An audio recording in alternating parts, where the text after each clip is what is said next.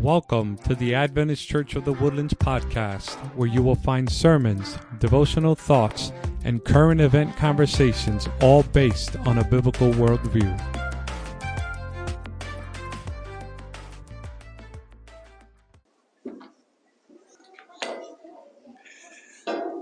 I'd like you to open your Bibles to the book of John, chapter 18. John, chapter 18. Jesus is unique in many ways. In fact, He is our Lord and Savior. To many of us, we're in a personal relationship with Jesus Christ. And we noted recently that major religions are either awaiting Jesus or a Christ-like figure after a time of trouble. And this makes the world ripe for Satan's deceptions. But there are other ways Jesus is different. Listen to this quote. No doubt you may have seen it or variations of it. It says, Jesus is the greatest man in history.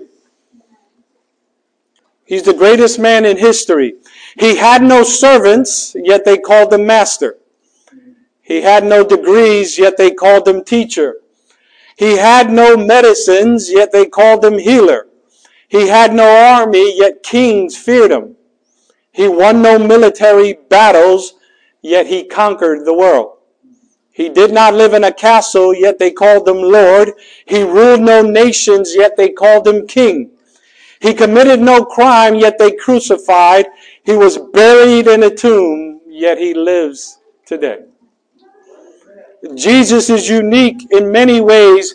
And, and if you look at Jesus in comparison to other world religions, you think of the five major religions, you think of Christianity, Judaism, Buddhism, Islam, and Hinduism. And if you take Hinduism, one person here representing Hinduism, you take Buddhism, Judaism, and Islam, and you have Jesus, and if you look at it one way, you ask somebody, how many choices do you have? Well, there are five choices, right? And so people in trying to discern which to follow would have to make a choice over five individuals. But Jesus actually makes a statement that cuts that into two choices.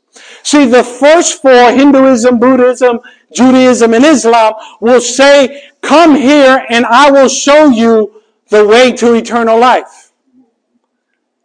But Jesus makes it clear he stands apart from the other four and says, I am the way to eternal life.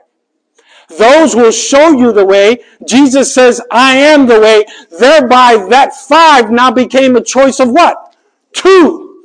And life is all about two choices. No matter how many cereals you see at HEB, no matter how many you like, you begin in your head, either consciously or subconsciously, narrowing them down until you come to Apple Jacks or Froot Loops. Exactly, neither one. Don't ask the kids. Right? But everything, everything in life, no matter how complicated it is, boils down to two choices. You narrow it down and it's good or evil this spouse or that future spouse. And so Jesus is unique in that sense that he differentiates himself for the rest of world religions because he's not pointing you to a way. He says, I am the way. And you and I face those choices daily. Either we either choose Jesus or we choose some other way. And in our example of religions, you realize that Jesus, in his personal relationship with you, which we learned a couple of weeks ago, that he treats us all differently. He may be kind and tender to me if that's what I need. And in the very next moment, what I need is a nice get thee behind me, Satan. Because Jesus is not a set of rules. He's an individual that will treat you at the moment you need it. Elijah was there running away from Jezebel and he was asking God to please let me die. Kill me at this moment. I do not want to live. And God said, take a nap, get some food, and we'll revisit this conversation a man of God in a desperate moment and God treated him gently. You fast forward to how he treats the Pharisees in Matthew 23 Woe unto you, hypocrites and scribes. Right? That's what they needed. But in all what they had in common, we learned that no matter how he treats you, whether you think it's harsh at that moment or soft and gentle, all he wants is for you to remain grounded in him that you may have eternal life. That's his motive. That's his objection. Uh, I mean, yeah, ob- object. Yeah. he wants you to be in heaven with him for eternal life. But we have choices to make. And he's not going to force those choices. And as we learned in the lesson, some of those choices are going to come while you are distracted with this world. And so we find the story of Jesus and Pilate in John chapter 18, beginning in verse. Give me a second here. Beginning in verse 28. You know the story. Jesus is brought before Pilate after a sham of a trial by the religious leaders. It was really a joke. It was really not a fair trial. He was guilty the moment he came in. As we learned a couple of weeks ago, he went and it was taken. Pilate didn't want to deal with the pressure of having to condemn an innocent man. And so Pilate originally sent him to Herod. And Jesus, upon being questioned by him, remember how Jesus treats everybody different, about being questioned by Herod, about being asked to perform a miracle, Jesus said, How much? Not a word. He stood there in silence. And the implication, and I hope you understand it, and I hope it's not shattering to your understanding of religion, but it's true. The implication there is that Herod had gone so far already that there was nothing Jesus could do at that moment to save him. Had there been any inkling, any crevice, any opening to try to reach his heart, Jesus would have interacted with him. But he stood there in silence because there is a point that you can go too far. But if you're worried about it, you haven't gotten there. And so Herod sends him back to Pilate. And Pilate understands that this man is innocent. But Pilate also has some issues internally. Pilate is dealing with his own drama, with his own distractions, with his own desires. Do I follow truth or do I follow my interests? Do I look out after an innocent man or do I look out, out, out for myself? And we all deal with it, right? Sometimes we're faced with choices and we're like, mm, I really want to do this. But if we're grounded on the Word of God, we stay on the Word of God no matter how we feel. Because feelings can be oh so persuasive. Moses has warned us that he gave up the riches of Egypt and the pleasures of Egypt, the passing pleasures of sin. There is pleasure in sin. There is no denying it. No pastor who is right will tell you that there isn't pleasure in sin. The problem is, is that it leads to death, that it is short-sighted, and at the end you will pay the price that you have brought unto yourself. And when Pilate is brought, when Jesus is brought before Pilate, Pilate is given a chance by Christ. Christ, unlike Herod, is interacting with Pilate. But before we get to Pilate, we realize that those who had brought him there were the very people who should have been praising Jesus Christ. As Dwayne said in the Sabbath school lesson, that means we shouldn't always listen to the pastor. And it's true. Take what I preach as the Word of God, but then go home and verify it for yourself to see if it's really true because in the end, you're not going to answer to the pastor on judgment day. He's going to be standing right next to you answering to God for what has happened. So remind, remember this that your betrayer may be someone sitting next to you in the pulpit, in the pews. Judas came from the inside, not the outside. Prophecy tells us that the Antichrist comes from the inside, not the outside. Jesus had been betrayed, he had been tried, he had been brought before Pilate. The Pharisees are there, the soldiers are there. But the soldiers represent those people who do whatever the crowd tells them to do. Everybody else is doing it, so I'm going to do it. They've been given orders, they'll do it, and they'll follow them no matter what. The crowd is there. The crowd, who in a few minutes we'll see, are yelling, Give us Barabbas. The crowd who yells, who have seen Jesus heal people, who have seen people, Jesus transform people's lives. That very crowd who perhaps just days ago were screaming Hosanna in the highest and glory to God are the same crowd that are now screaming crucify him. Barabbas is there. Now can you imagine Barabbas? He don't know what's going on. He knows though who he is. A criminal, a murderer, surely condemned to die, ready to pay with his life for the mistakes he had made. And yet, in that moment, he's hearing that his life should be spared. And the man of the hour, Pilate, is there. Look at verse 29. We pick it up in John chapter 18, verse 29. Therefore Pilate went out to him, out to them and said, What accusation do you bring against this man?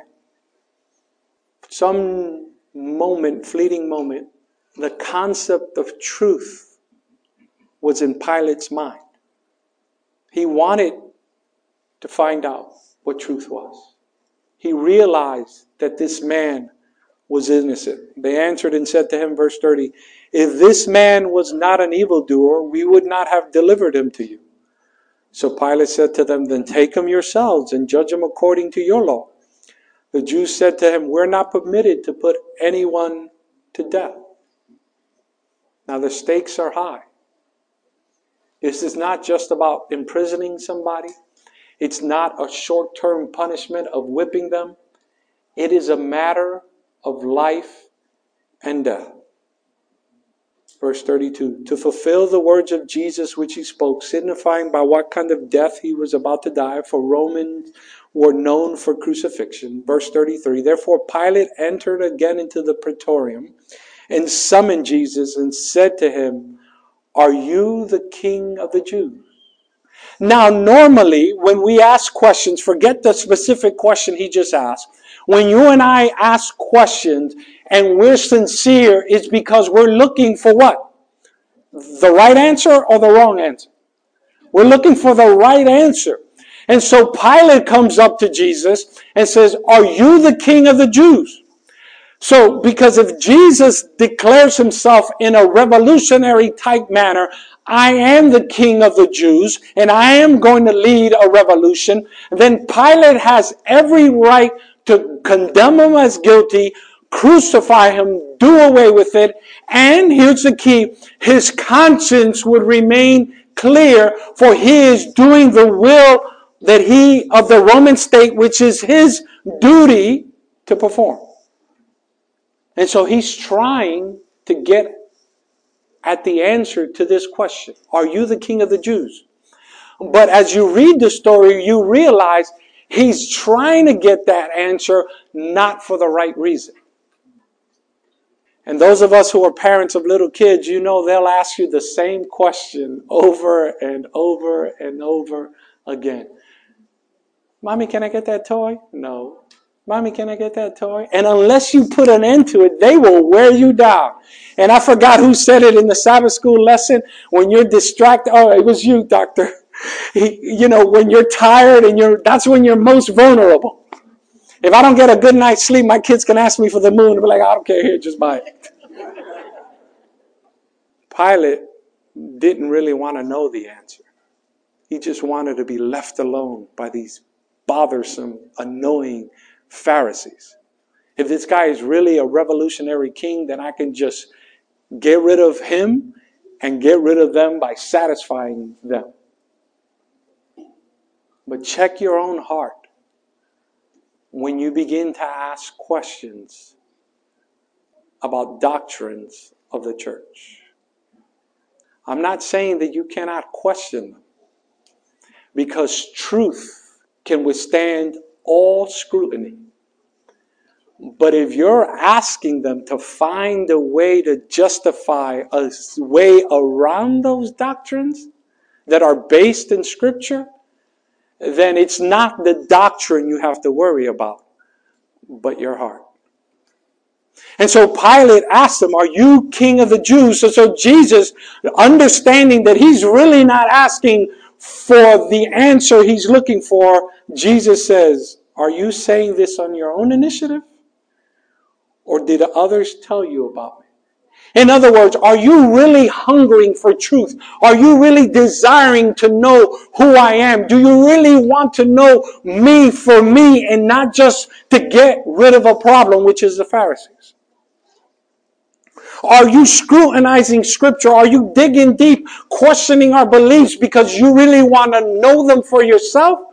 Or are you looking for an excuse to sin? Are you looking to justify yourself? Are you looking? Having a discussion with pastors a couple of weeks, not maybe last Friday, I think, or, or around. You know, the lottery went up to 1.38 billion. And you know, pastors who don't play the lottery always joke around with what you would do if you had that type of money. So I ask you, what would you do if you had that type of money? Could you handle it? Don't answer this question. Did you play? Don't answer that question. See, the problem with the lottery is not so much that it's $2. Back, back when I knew more about the lottery and actually played, it was a dollar in a dream. Now I hear it costs two bucks. The problem is not $2 because everybody in the woodlands can afford $2. The problem with the lottery is that you're saying, Lord, I don't trust you enough to take care of me. And so when the lottery crosses a billion, I remind people and I ask people this question. Like I said, don't answer this if you play it. That's between you and the Lord. I ask people this question though, or make this statement. You just put a price tag on what your soul is worth. $1.38 billion. But what is Jesus' death worth? All of eternity. He's worth more than the 1.38 billion. But it's tempting. Because you think, man, we could build the nicest church if we had that kind of money. What? Yeah, the fanciest. But I've studied lotto winners because I used to play.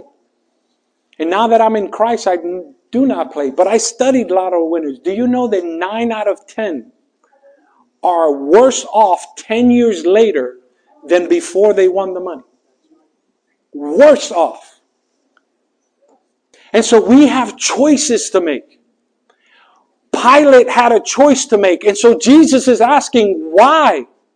Are you asking me this question? Are you the one hungering for truth? Are you the one seeking me? Or are you just trying to get rid of a problem?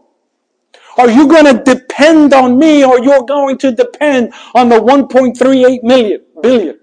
Because if you depend on the 1.38 billion and then 10 years later you're worse off, I'll be there waiting for you because I'm full of grace. But the, but the agony you would have spent in the last 10 years See, a lot of times we think and praise the Lord that I've been able to come back. But there was a period in my life where I felt the Lord did not want me back. Because the choices of who I was at the beginning, the choices you are today, the choices you're capable of hearing, the choices that Pilate was able to discern at that moment are not the same if you're living in sin for 10 years. For in 10 years later, you may not even be able to hear the sweet spirit of the Holy Spirit. Ten years may have hardened you. Ten years may have, may have changed you. And that's why Pilate's wrestling with Jesus here is not a product of this conversation. Pilate had destroyed his listening ear years prior. You study the history of Pilate in the history books, and he was an emotional man. Sometimes he upheld the law, sometimes he did not. Sometimes he took bribes, sometimes he did not. Sometimes he came down hard, sometimes he let it slide. No man, not a man of principle. Always looking for the easy way out. Always looking for what felt good at the moment. And so Jesus, like with Nicodemus, when Nicodemus tried to flatter him about you know, you're a teacher sent for God. He said, You must be born again, Nicodemus. Let's cut to the chase. You must be renewed. Pilate answered, I'm not a Jew, am I? Verse 35. Your own nation and the chief priest delivered you to me. What have you done? Jesus answered, My kingdom is not of this world. Jesus is responding to the notion in Pilate that still may be awakened to have a faith saving relationship with Jesus Christ. He's letting him know I am not a nationalistic Christian. I'm not a one who's more looking for glory of the United States than for the glory of God. He says, My kingdom is not of this world. If my kingdom were of this world, then my servants would be fighting so that I would not be handed over to the Jews. But as it is, my kingdom is not of this realm. Therefore Pilate said to him, So you are a king? Jesus answered, You are correctly, then I am a king. For this I have been born, and for this I have come into the world, to testify to the truth. Everyone who is of the truth, what? Here's my voice. And nothing has changed. Nothing has changed you know you're in a personal faith saving relationship with Jesus Christ if you hear his voice still and you follow it. Nothing has changed. Jesus tells them, I am a king, but he makes it clear that I'm a king of a spiritual realm. The realm that wants to sit in the throne of your heart, not in the White House or in Parliament or any other earthly throne. He does not want earthly riches, he wants your heart. And there was still a glimpse, there was still a moment in Pilate's heart that he was wrestling with these questions because he knows and after this conversation, he still goes back and tells the people, but this man is innocent. And if you look at Matthew rendition, his wife Praise God for spouses that listen to the Holy Spirit and try to warn us from the mistakes we're about to make. I want you to see the actual verse, so turn with me to Matthew chapter 27, verse 19. While he was sitting on the judgment seat, Matthew 27 19, while he was sitting on the judgment seat, his wife sent him a message saying, Have nothing to do with this righteous man. For last night I suffered greatly in a dream because of him. So when you combine all the gospel stories about Pilate, that's when he goes back in and, and, and, and begins to, who really are you?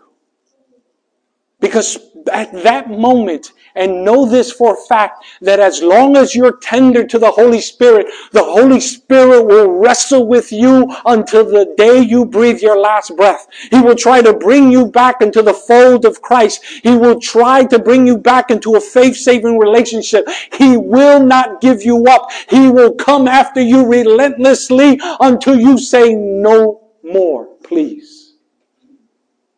Judas experienced the no more, please. Herod experienced the no more, please. He's not going to force himself into your life. But as long as there is a glimmer of hope, he will send messages. And this man, Pilate, should have listened to his wife because she knew not only that she was troubled in a dream, but that this man was righteous. That he was right. That he was innocent. And it's the same in our life. Even the criminals today who may know about Jesus know he's innocent. That they should be doing it his way. But they give in to sin and do it their way. And we all are making those choices on a daily basis. We all know, like it was said in the Sabbath school lesson, we all know that God is still the same, unchangeable. It is us that walk away from God. It is us that become Pilate. So the question is Are you Pilate? What is pulling you in this world to take feelings over faith in Christ? Is it a relationship that is not blessed by the Word of God? Is it a lifestyle that you live in secret? Is it corruption in order to climb the corporate ladder? There's a YouTube channel, Self Defense, that I like to see, and they talk about different scenarios. And this one police officer wanted so bad to be a sergeant that he was climbing the ladders real well. Why? Because he was arresting people and he was, you know, um, like he at every crime scene he would seem to solve it and people were amazed at his skill only later to realize that he was planting all the evidence. He was framing people. He wanted he wanted as a police officer you, you are to uphold justice to protect the truth but he wanted so bad to climb the ranks that he gave up on that which is truth in order to satisfy self I've seen people enter into relationships they should not enter because they think, oh, I will convert them. I will change them. But the truth is, the only one who can change anybody is the Holy Spirit. And so Jesus knows Pilate is almost there at the end. And he is interacting with him, pleading with him. Pilate in verse 38, the famous verse, said to him, What is truth? What is truth? 2 plus 2 equals 4. In the book 1984, if you've read it, 2 plus 2 at the end equals 5. And sadly, our hero is broken and he believes it. And it's sad as you read the book to realize they broke him. Our hero was broken, and he believes that 2 plus 2 equals 5. That a man and a man can produce a child. That there are things as trans women and trans men. Society is pushing things upon us that are ridiculous. And it's not about being mean to anybody, but it's about being faithful to the truth, to being faithful to the point where the lesson says, I'm not going to let go of God until He blesses me. No matter what the world says around me, no matter how definitions change, no matter how much society wants to say that now I can have two, three, four, five polyamorous marriages. I'm going to stick to the Word of God. I remember when drugs were illegal in the United States. And without any religious principles, right? when we spoke a couple of months ago about um, natural law.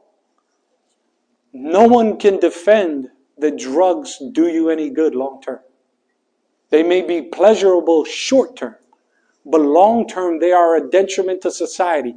If anybody has any doubts, just look at the statistics of the most popular drug in the world is alcohol. Right? We tend to skip over alcohol and use crack or heroin or all that because it's become normalized. It's become mainstay. It's part of it. And now we're dealing with these with these illicit relationships and these illicit things pushing it on children, right? You see it in the news. They want to push these things upon children and surgery changes and all that, that we've normalized some other illicit relationships. We don't even talk about them anymore. Fight it. But not fight it in a mean spirit. Fight it on your knees in the power of the Holy Spirit that His power may reign upon us, the latter rain, and we may shine faithfully for the glory and honor of God. Pilate asked the question, what is truth? And the world doesn't want the truth.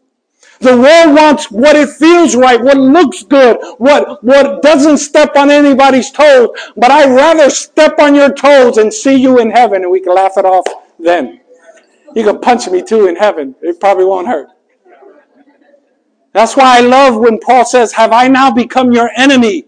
Because I've told you the truth. What we want above all things is truth. For when you have the truth, the truth shall set you free free from anxiety, free from the pressures, the peer pressures of society, free from having to say, I need to fit in. I only need to fit in with one person, and that's my Heavenly Father. But that doesn't make me a mean person. It shouldn't make me a bitter person. It shouldn't make me a, a grouch. It should make me the happiest person in the world. And because of that, I want to share the gospel with you. But I love Jesus. You look at Judas. For three and a half years, Jesus knew he was going to betray him. Let's be honest, if that was uh, us, especially my friends from the Bronx when I was in the world, don't let me find out you were going to betray us. A lot of dark alleys in New York City. Right? That's human nature for the unconverted. He didn't call them out. He didn't shun them. He loved them until the very end. He washed his feet, the feet of Judas, his betrayer. Simon, the one who we're told in the desire of ages led Mary into prostitution. Jesus could have called him out there in front of everybody else, and he just gave him a subtle rebuke. It's not about calling out people's sins, but it's about pointing people to the Lamb of God and let the Holy Spirit. That doesn't mean we won't address sins, but we're not going to try to embarrass you for it. And we have to be patient too with the leadership. We know sometimes that there are things going on that shouldn't be going on, but the point is grace because the Bible tells us that love covers what? A multitude of sins. I know several pastors in the Houston area that if you knew their past, you probably wouldn't want them to be your pastor. Now they're converted, like Saul to Paul. But sometimes we can't get over what someone has done. And that's why we don't try to share dirty laundry. We keep it tight. Because what we're after is truth. And truth is not a set of propositions, it is a person named Jesus Christ. Pilate walked away from truth. Truth was standing right there in front of him. He walked away from eternal life in physical form. If you ever want to see how sad a person's life can change, it is turning your back on Jesus Christ. He never waited for an answer. Too distracted. And I'm looking at you because you taught the lesson. Too distracted by the crowd around him to wait for the answer that was standing right before him. And so he goes on, never waiting for the answer. Pilate said to him, What is truth? And when he had said this, he went out again to the Jews and said to them, I find no guilt in him, but you have a custom I release someone for you at the Passover. Do you wish then I released for you the king of the Jews? So they cried out again, saying, Not this man, but Barabbas. Not now Barabbas was a robber and a murderer and all that. So he said, Shall I release to you the king of the Jews or Barabbas? And I like how City Brooks said, Many people today are choosing a filter king than the king of kings. They're still choosing Barabbas. Many people are choosing drugs over Jesus. They're still choosing Barabbas. Many people are choosing illicit relationships over Jesus. They're still choosing Barabbas. So the question that each of us has to answer, what is our Barabbas? Because in a strange way, you and I are Pilate. Because of the Holy Spirit, we stand in the presence of truth every day. Every day you wake up, truth is before you. Will it be Jesus or will it be Barabbas? By the power of the Holy Spirit, and since my conversion in 2001, not on a straight line, but like it was said in the lesson, ups and downs. But the trajectory of my life, I have chosen Jesus over Barabbas. And I pray you do too. Because the history books tell us that that which Pilate was trying to preserve, peace in his jurisdiction, and holding on to his office, he but lost months later and ended committing suicide. He turned his back on truth and he never returned. Jesus had a choice as well. I could let them die for their sins, this sinful blue ribbon world, this blue marble in the sky. Or I can die for them and give them a chance at eternal life. Two choices, that was it. For the joy set before him, he endured the cross. So that, like Pilate, you can make a choice out of free will. Pilate chose the wrong choice. May we make the right choice today. Let's pray. Dear Heavenly Father, I thank you for your amazing love. What is truth? Pilate asked the wrong question. Who is truth? Should have been his question. But you are the way, the truth, and the life. May we make the right choices every day, but not in our own strength, but by the empowerment of your Holy Spirit that will never leave us nor forsake us, for you stand before us every day. We thank you and we love you. In your Son's name we pray. Amen. Thank you for listening to the Adventist Church of the Woodlands podcast. You can find us at woodlandsadventist.org and you can visit us anytime. You're more than welcome. God bless you and have a great day.